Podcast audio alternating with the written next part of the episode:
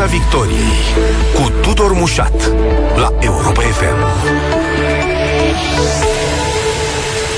Bun găsit tuturor pe frecvențele radio, pe site-ul europa f m punct r o și live pe Facebook. O discuție astăzi cu ministrul Mediului, Apelor și Pădurilor, Tánczos Barna, despre sistemul Garanției Returnare, care intră zilele astea din nou în uh, discuție, despre programul Rabla, despre ce putem să facem să combatem arderile uh, ilegale și importurile de deșeuri, cum stăm cu gropile de gunoi care dau pe din afară și ce ar trebui să facem uh, noi ca să n-ajungem într-o situație disperată. Bună seara, domnule ministru! Bună seara, mulțumesc pentru invitație! zero trei șapte doi zero șase nouă cinci nouă nouă e numărul de telefon la care așteptăm și întrebările uh, dumneavoastră, celor care ne ascultați. Uh, vorbim despre toate cele de mai sus, domnule ministru, și despre altele, dar aș începe cu criza facturilor.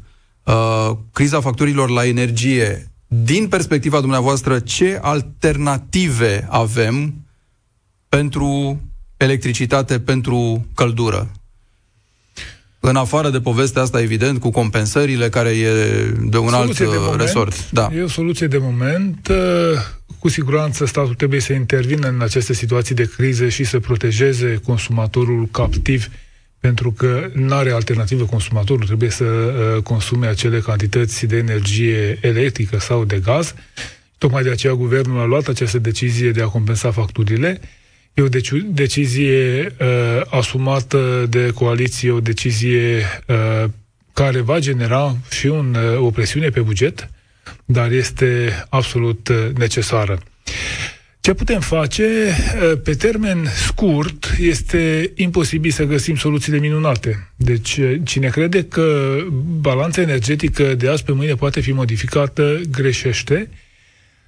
Majoritatea statelor membre nu erau pregătite pentru o asemenea criză. Majoritatea statelor membre care au de- luat decizii pripite și au eliminat din balanța energetică anumite surse energetice au probleme și pun o presiune pe întreaga piață europeană, pentru că piața europeană pe energie electrică, de exemplu, este interconectată.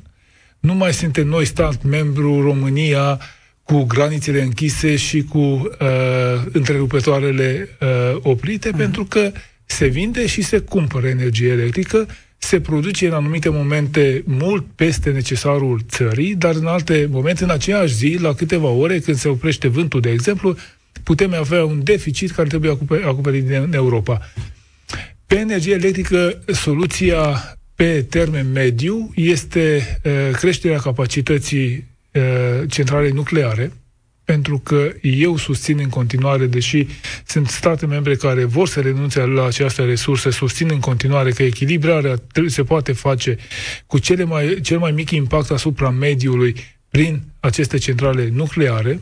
Dacă vom avea soluția americană propusă la, la Glasgow și pe baza propunerii s-a și semnat acolo un agreement între România și Statele Unite, acele centrale de nucleare cu capacitate mică, chiar dacă sunt persoane care susțin că nu este benefică, nu este oportună, nu este bine, eu cred că în momentul de față alternativă la aceste uh, surse nu avem, pentru că nu putem să repornim uh, la scară la care am avut centralele pe cărbune.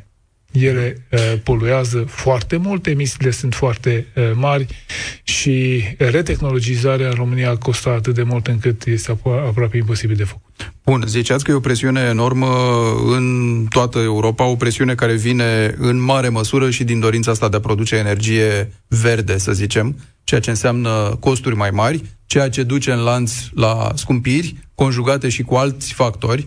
Și cu alți factori, eu nu, în niciun caz n-ar fi avut această intenție, această tendință a Germaniei, a Franței de a produce energie verde, n-ar fi avut niciodată o presiune atât de mare pe preț dacă nu am avea această criză geopolitică care a însemnat cantități mult mai mici de, de gaz mm-hmm. pentru Europa.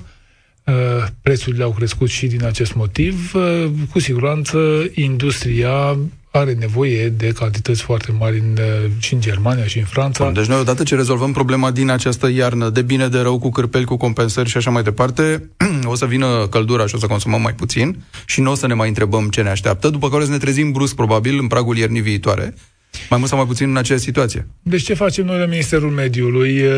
Zilnic, aproape zilnic, avem întâlniri cu cei care produc energie verde hidro, de exemplu. Sunt foarte multe proiecte care în anii trecuți, chiar decenii, s-au oprit din diverse motive. Trebuie să vedem care sunt soluțiile de finalizare unor capacități cu un impact cât mai redus asupra naturii, asupra mediului înconjurător.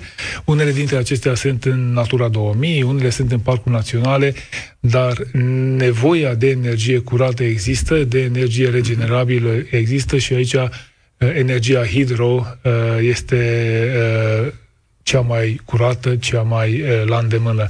Și România trebuie să-și, cre- să-și crească capacitatea de producție, de producție pe acest uh, segment.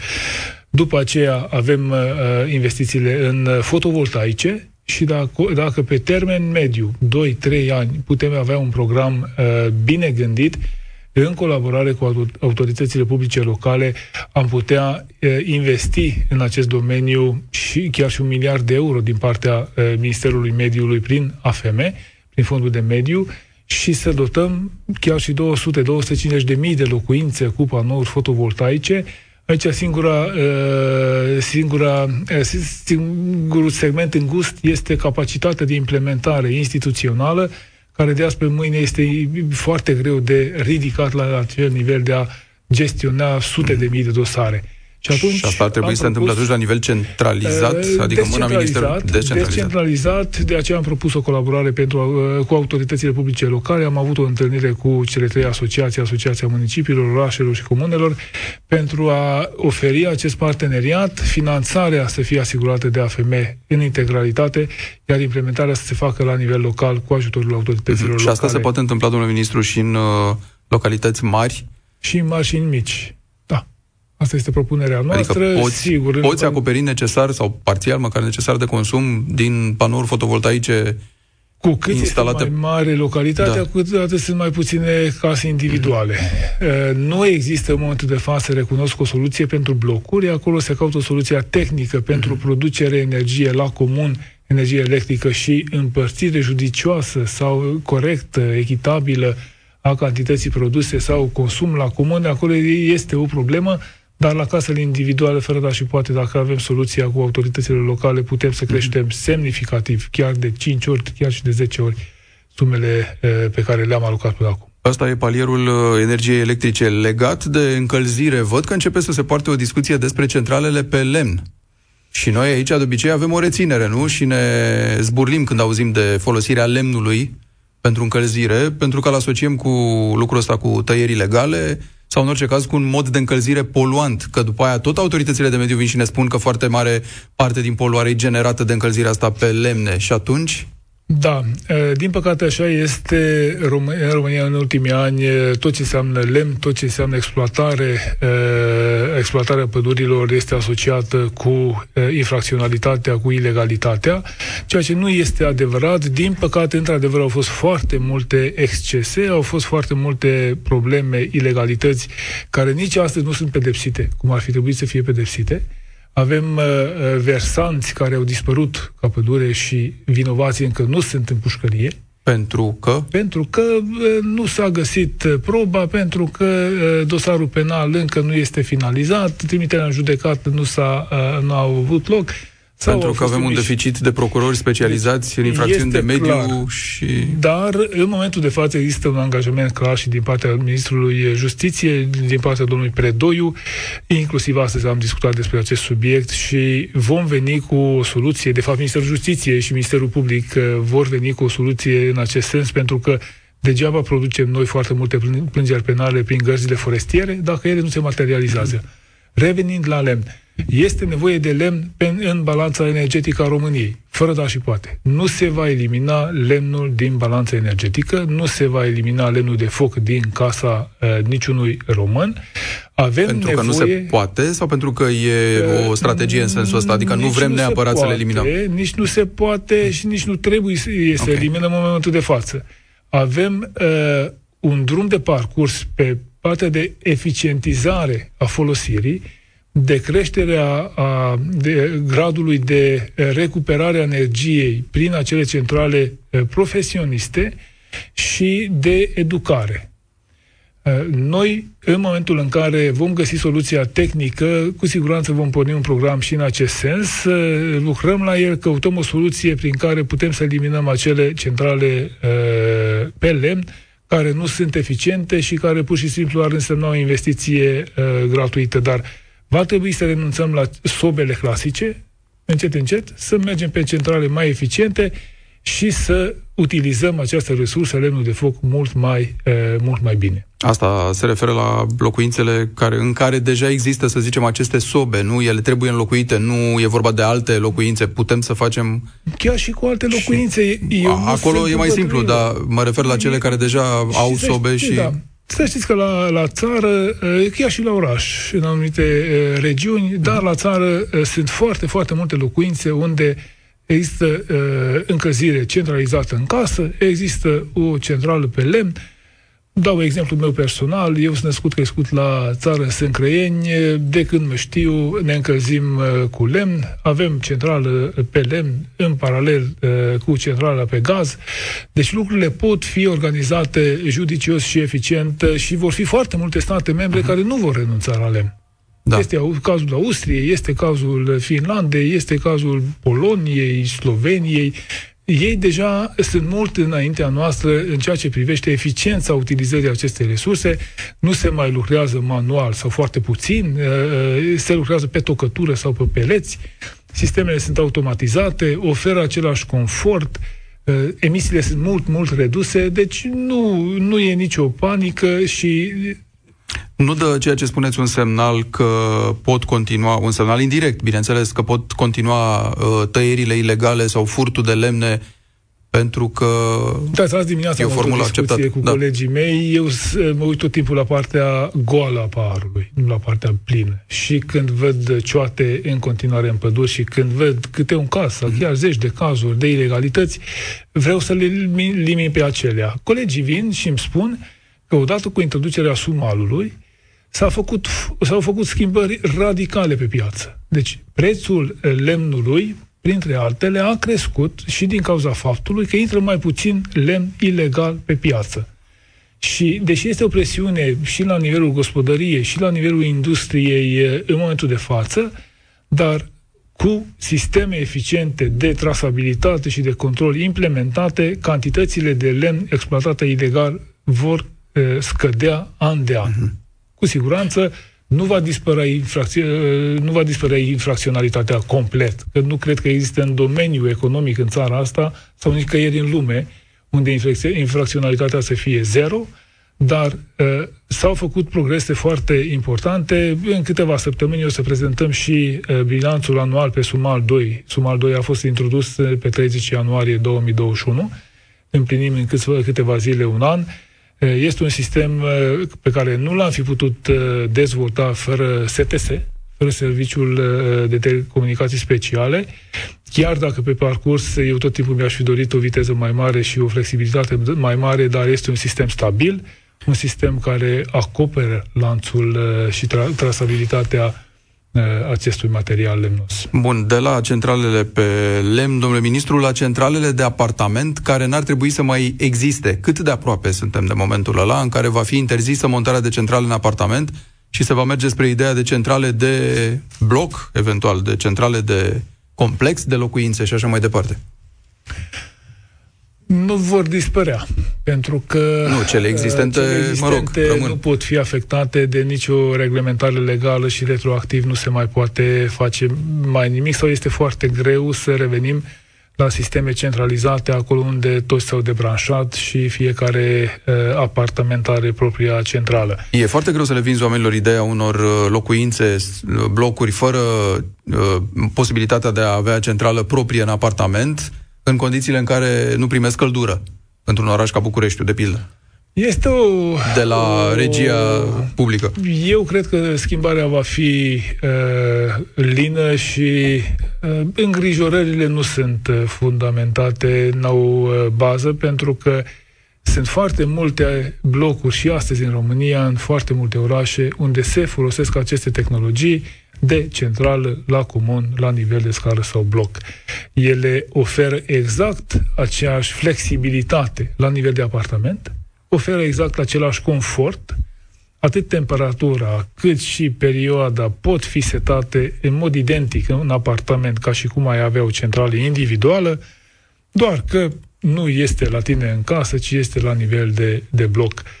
Poluarea este mult mai mică, poluarea are loc la o înălțime mult mai mare, la zeci de metri, cu un tiraj forțat și dispersia este mult mai bună la nivelul solului unde circulăm, nu, este, nu va genera aceeași poluare și intrăm, de ce nu, în rândul statelor civilizate unde lucrurile sunt organizate. Sigur, în cazul unei case individuale, acolo se va merge în continuare pe centrale individuale. Cât de aproape suntem de momentul unei decizii? Sper să fim foarte aproape. Săptămâna viitoare o să prezentăm o variantă de text de lege coaliției în prima sau următoarea ședință a coaliției.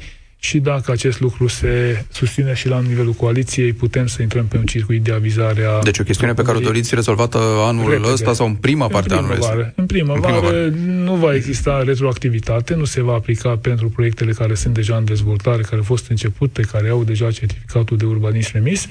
Eu mă bucur nespus de mult că sunt orașe care deja gândesc la fel ca ministerul. Este Clujul, este Brașovul.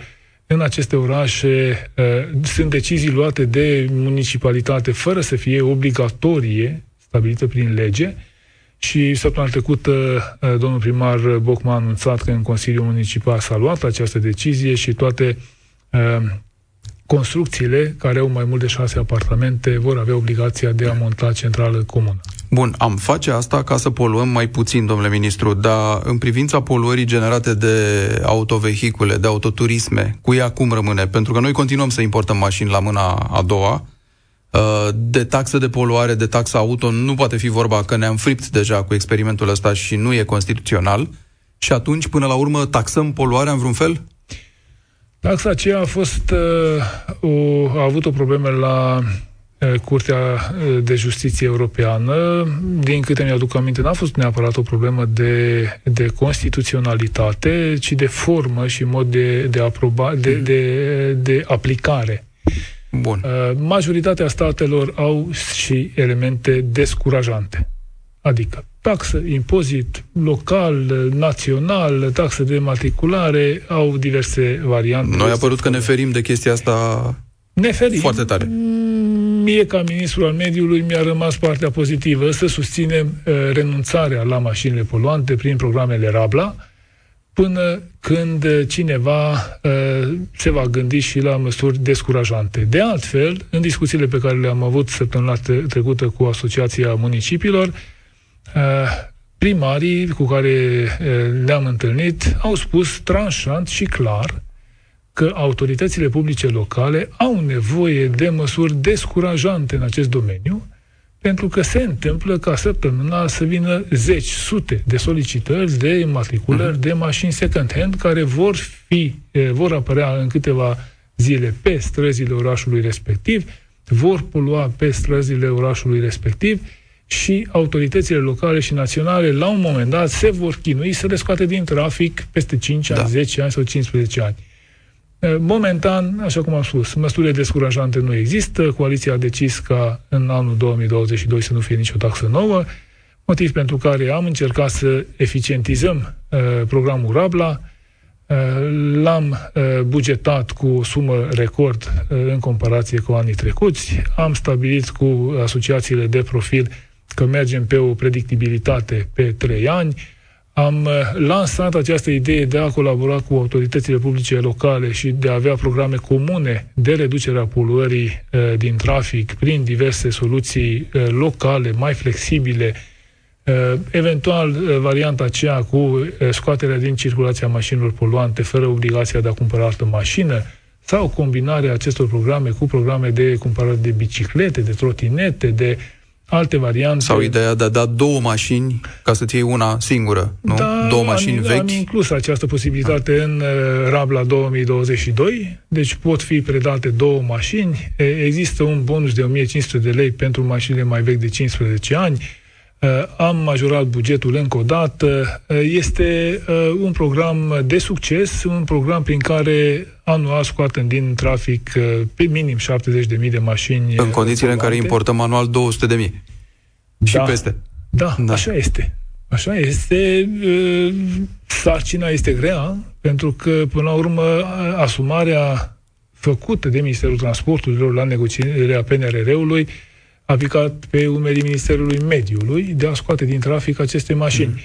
Cu siguranță și controalele ar trebui să fie mult mai riguroase și la matriculare, și la uh, măsurarea emisiilor la uh, țeava de șapament a mașinii. Și în trafic, dacă ar fi mai multe controale la mașinile poluante, ar fi altceva. În mediul urban uh, trebuie să vină cu soluții și autoritățile locale de susținere a, traf- a transportului public în comun, de oferire de alternative, de piste de biciclete, de uh, soluții prin care, de automatizarea, uh, de sisteme inteligente de gestionarea traficului, cred că așa se numesc. Deci trebuie să vină cu soluții de zone fără acces pentru anumite mașini. De ce nu? Pentru că de toate... trecere la transport uh, electric, pentru că asta e una din întrebările care ni se pun foarte des. Și apropo de întrebări, reamintesc și numărul de telefon la care ne puteți suna, zero trei șapte doi zero șase nouă cinci nouă nouă, pentru dialogul cu ministrul mediului Tánczos Barna, prezent în studio. Ziceam că una din întrebări este asta: când uh, e acoperită România corespunzător de o rețea de stații de încărcare ca să-ți vină să-ți iei mașină electrică și să nu rămâi cu ea în mijlocul drumului? Uh, lucrurile sunt foarte complicate și aici.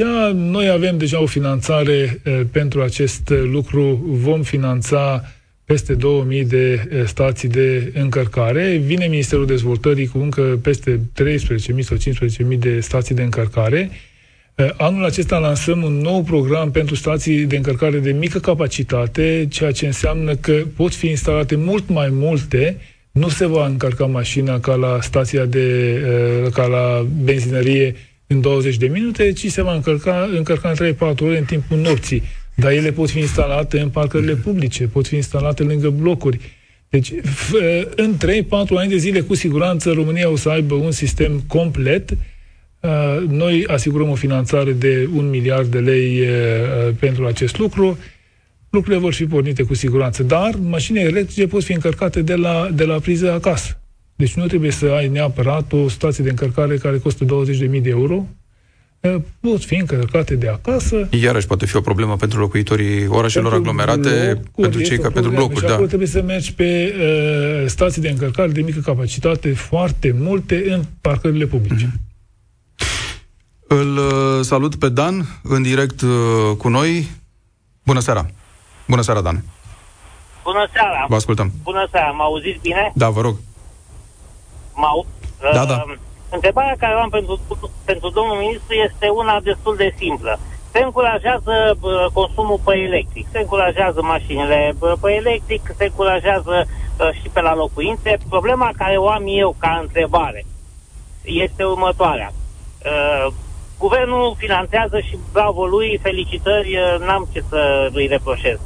Finanțează uh, consumul, să zicem, până la cinci sute de kilowați uh, pe curent electric și până la nu știu cât pe gaz. Dar ce facem cu uh, casele care sunt pe electric o sută la sută? Au fost oameni care au zis, bă, eu vreau să fiu ecologic, să nu alb, să nu nu știu ce, așa a fost uh, ficiorul meu, care zice, dom'le, facem o casă totul electric, plită electrică, cuptor electric, încălzirea pe pompă de căldură.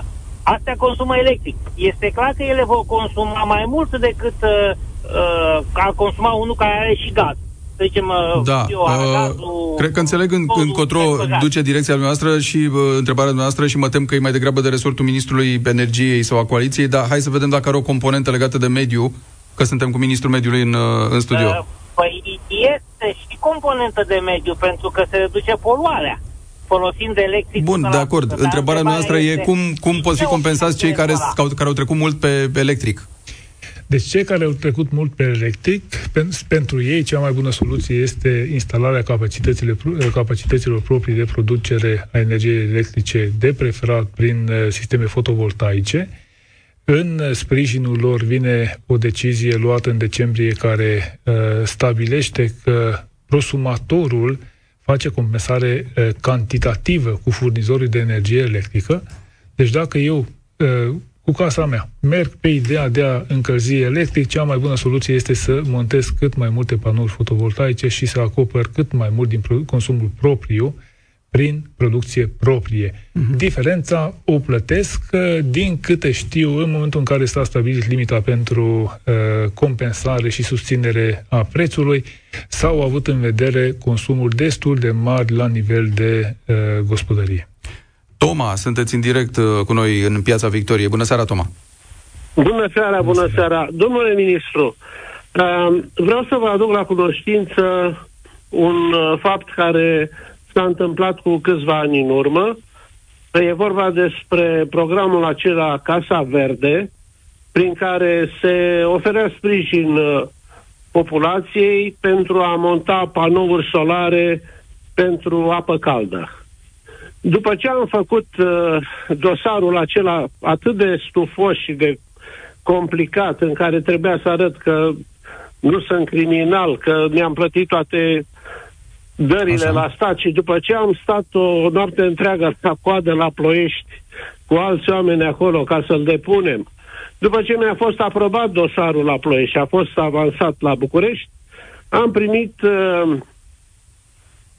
verdictul că nu sunt eligibil și mi s-a comunicat de ce, pentru că nu am atașat acolo o foaie în care să specifice toți colocatarii, toți coproprietarii, scuzați-mă, faptul că sunt de acord să punem pe casă, locuim la casă, doar eu și soția, să punem acel panou pe casă. Eu am atașat acolo o declarație notarială a soției, coproprietara mea, nu? Dar dumnealor mi-au răspuns că trebuia să mă trec și eu pe foaia aceea. Păi din moment ce eu am făcut dosarul, eu am cerut toate alea, trebuia să mă mai trec acolo, ok, am Bun. avut dreptul la uh, o contestație, m-am dus la notariat, m-am trecut și eu în ciuda tuturor convingerilor mele de logică și de... Da, birocrația bate logica uneori. Vă rog. Da, da, da. Și mi s-a spus că nu, și am trimis această nouă declarație notarială în care și eu eram de acord cu mine că trebuie să montez pe casa asta și soția, și mi-a venit răspunsul că trebuia să o atașez de la început. Deci o bătaie de joc uh, clasică. Da, N-am mulțumim, mai mulțumim, Toma. Numai secundă, m-am, m-am adresat avocatului poporului, care foarte umil, parcă nici nu ne-ar fi reprezentat pe noi, ne-a comunicat faptul că trebuie să-i dau în judecată. Și decât să pierd timpul pe tribunale, mi-am cumpărat toate cele necesare, mi l-am instalat și nu-mi pare rău pentru că am făcut-o, pentru că mi oferă o economie mare, mm-hmm. dar vă rog frumos să vedeți ce se întâmplă acolo, unde niște oameni ori incompetenți, dar cât de incompetent poți să fii ca da, să fii atât niște de oameni ca ăștia neacă ideile bune. Se poate simplifica procesul ăsta, domnule ministru? Vorbim despre un program foarte vechi, într-adevăr. două mii cincisprezece, două mii șaisprezece sau chiar mai vechi. Au fost foarte multe greșeli la lansarea unor programe în A F M, foarte multe condiții ciudate. Obiectivul nostru este să reducem cât se poate de mult uh, această birocrație, să simplificăm, uh, discutăm zi de zi cu domnul președinte Philip uh, despre aceste simplificări, cât mai puține hârtii, cât mai puține uh, documente, și sper din tot sufletul să nu se mai repete asemenea da, lucruri. Oricum, uh, poveștile sunt foarte bune și cred că putem învăța foarte mult din ele. Mulțumesc lui Toma că ne-a împărtășit asta. Georgian, bună seara! Bună seara! Vă rog! Îl salut pe domnul ministru, îl felicit pentru felul în care comunică cu noi. O mare rugăminte, eu sunt profesor și pe ce înseamnă componentă de mediu, mare ajutor ar fi dacă, așa cum Ministrul Sănătății face, să zicem, parteneriate cu Ministrul Învățământului, ar trebui făcute la fel între Ministerul Mediului și al Învățământului. Sunt mulți profesori care fac diverse programe pe mediu și rămân doar cu programele. dacă vorbim de gropi de gunoi pline, putem să educăm copiii să aducă la școală, sau sticla pe care o folosesc la școală, hârtia pe care o folosesc la școală, să o recicleze în curtea școlii, nu să o mai lase în bancă. Există acele aparate pe lângă supermarketuri care oferă zece bani celui care lasă acolo sticlă de plastic. La liceu unde predau sunt o mie de elevi. o mie de peturi pe zi pot fi reciclate, nu aruncate. Am da. scris Ministerului Mediului, am, n-am primit niciun răspuns până. E bună observația, mulțumesc, Georgian, mai ales că președintele României săptămâna trecută, parcă, sau nu știu, acum vreo două săptămâni, se ocupa cu un simpozion în care să, mă rog, avem educație de mediu în școli, dar uite că educația asta, care are și o finalitate practică, pare cea mai bună. Aseară am stat până la douăsprezece și jumătate cu domnul președinte Philip, discutând despre proiectele pe care am put- le-am putea implementa împreună cu O N G-uri, școli și autorități locale.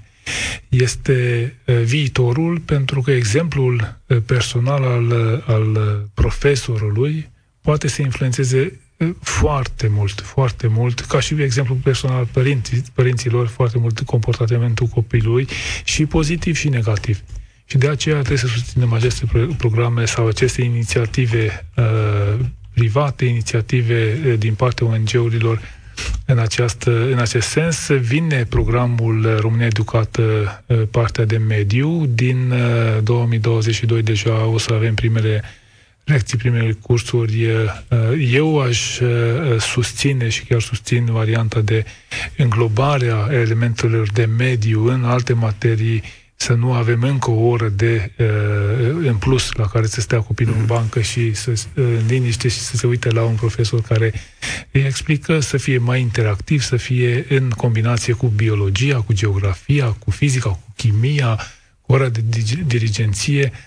Astăzi am vorbit cu R N P-ul, pregătim un program de școală în pădure, în locații pe care am vrea să le renovăm, să le pregătim pentru colaborare R N P-școli, ca să ducem copiii în natură, în pădure. Sunt foarte, foarte multe lucruri care pot fi susținute și aici inițiativa locală, inițiativa acestor persoane care fac așa ceva cu suflet. Adică să insiste profesori ca acela care ne-a, ne-a sunat. Dar apropo de, iarăși, de lucruri practice și de reciclat ambalaje, promiteam la început că vorbim cât de aproape suntem de implementarea sistemului ăsta, S G R, sistemul de garanție returnare, a da înapoi ambalaje. Unii dintre noi știm, am mai prins asta în vremea comunismului, unii probabil se uită urât la proiectul ăsta, tocmai din acest motiv, dar înțeleg că e inevitabil să începem să facem asta. Este util, eu nu o văd ca o pedeapsă, nu o văd ca o întoarcere în trecut, este o chestiune extraordinară. două mii douăzeci și doi este anul când trebuie să-l pornim, la sfârșitul anului. În momentul de față, deja companiile care se pregătesc și vor administra sistemul național creează acele asociații prin care vor înființa societatea pe acțiuni, care va gestiona această problemă la nivel național. Avem nevoie noi, Ministerul, de parteneri serioși, de parteneri responsabili, chiar dacă unele mărci, unele branduri nu ne plac sau suntem subiectivi în a aprecia o companie sau alta, la nivel național este nevoie de implicarea acestor companii serioase. Apropo de companii, iertați-mă că are legătură cu asta. Președinta Asociației Naționale pentru Băuturi Răcoritoare zice că termenul octombrie două mii douăzeci și doi e total nerealist și că abia octombrie două mii douăzeci și trei, deci peste aproape doi ani de acum încolo, poate fi un termen realist pentru uh, programul ăsta. Dacă îi întrebi pe berari, uh, apropo de ambalaje, ei par mult mai dispuși. Eu înțeleg că e foarte fragmentată deci, părerea deci, pieței deci, în legătură cu subiectul ăsta. Nici nu se pune problema să dureze un an și jumătate. Este ireal, irațional. Eu pot să discut despre data de întâi octombrie două mii douăzeci și doi, dar despre două mii douăzeci și trei în niciun caz. Deci este nevoie de implicare, într-adevăr, este un sistem complex care se va crea uh, cu mult efort și multă muncă, dar cel mai important lucru al unui sistem S G R național este că la fiecare magazin unde se vând asemenea băuturi ambalate în P E T, sticlă și aluminiu, trebuie să existe punctul de colectare, punctul de preluare a ambalajului contra acelui, acelei sume de cincizeci de bani. Adică, practic, la toate magazinele la posibile, toate magazinele, că și la minimarketul de la parterul blocului se vând toate astea, sau mai ales astea. Bun. Posibile și imposibile. Magazinele foarte mici, sub două sute de metri pătrați, mm-hmm. au posibilitatea să organizeze aceste puncte de preluare în comun. adică două, trei magazine sau împreună cu autoritatea, publică, da. autoritatea publică locală, ca să nu forțăm pe cel care are la parterul unui bloc să mai închirieze încă un apartament unde să preia ambalajele. Dar fiecare magazin, și mare și mic, trebuie să aibă, va avea această obligație, de fapt are această obligație, ca în momentul în care se pornește sistemul, să se ocupe de preluare, să dea cei cincizeci de bani contra fiecare sticle de P E T de plastic, de P E T de sticle sau de aluminiu, și în felul acesta putem ajunge la o țintă de nouăzeci la sută. Domnule ministru, și gropile de gunoi, alea puține organizate, reglementate câte sunt, și groapa de gunoi numită România, pe marginea drumurilor, a râurilor, a șanțurilor și așa mai departe, dau pe din afară. Ce facem? În primul rând, trebuie să generăm o revoluție. O revoluție de atitudine personală a fiecăruia, pentru că vom organiza în aprilie o campanie națională de Curățăm România. Ne pregătim cu autoritățile publice locale ca două săptămâni să fie dedicate unei curățenii de primăvară, cum face fiecare om gospodar acasă primăvara. Își curăță cortea, ograda, face ordine, face curățenie, să facem și în țară, în România, curățenie.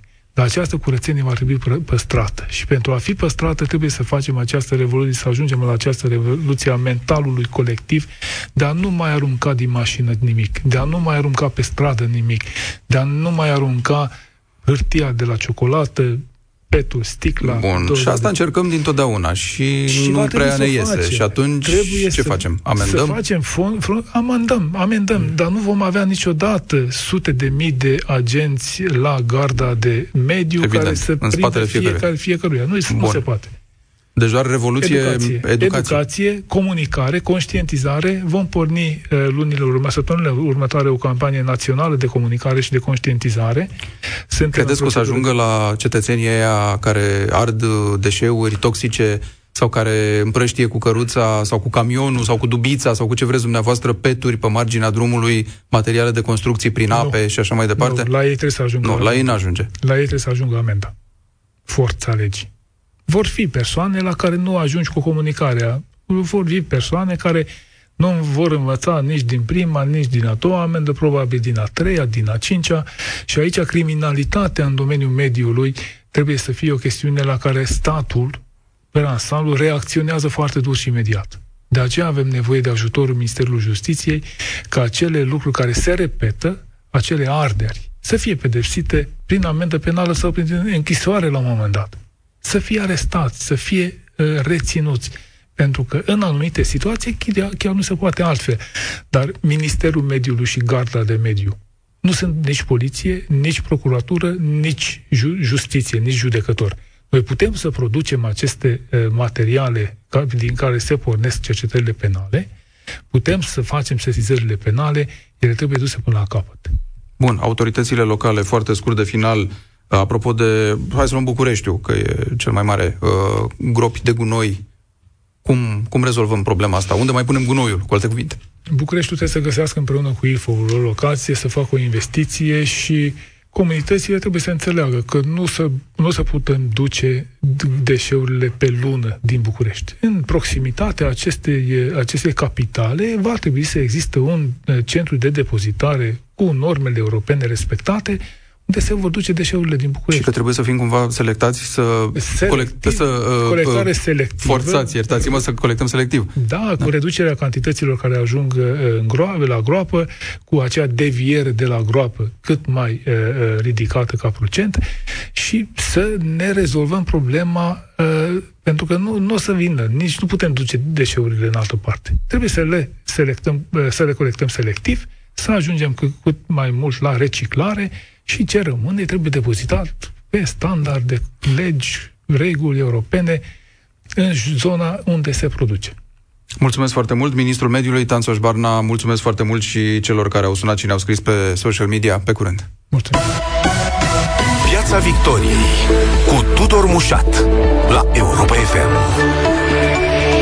M.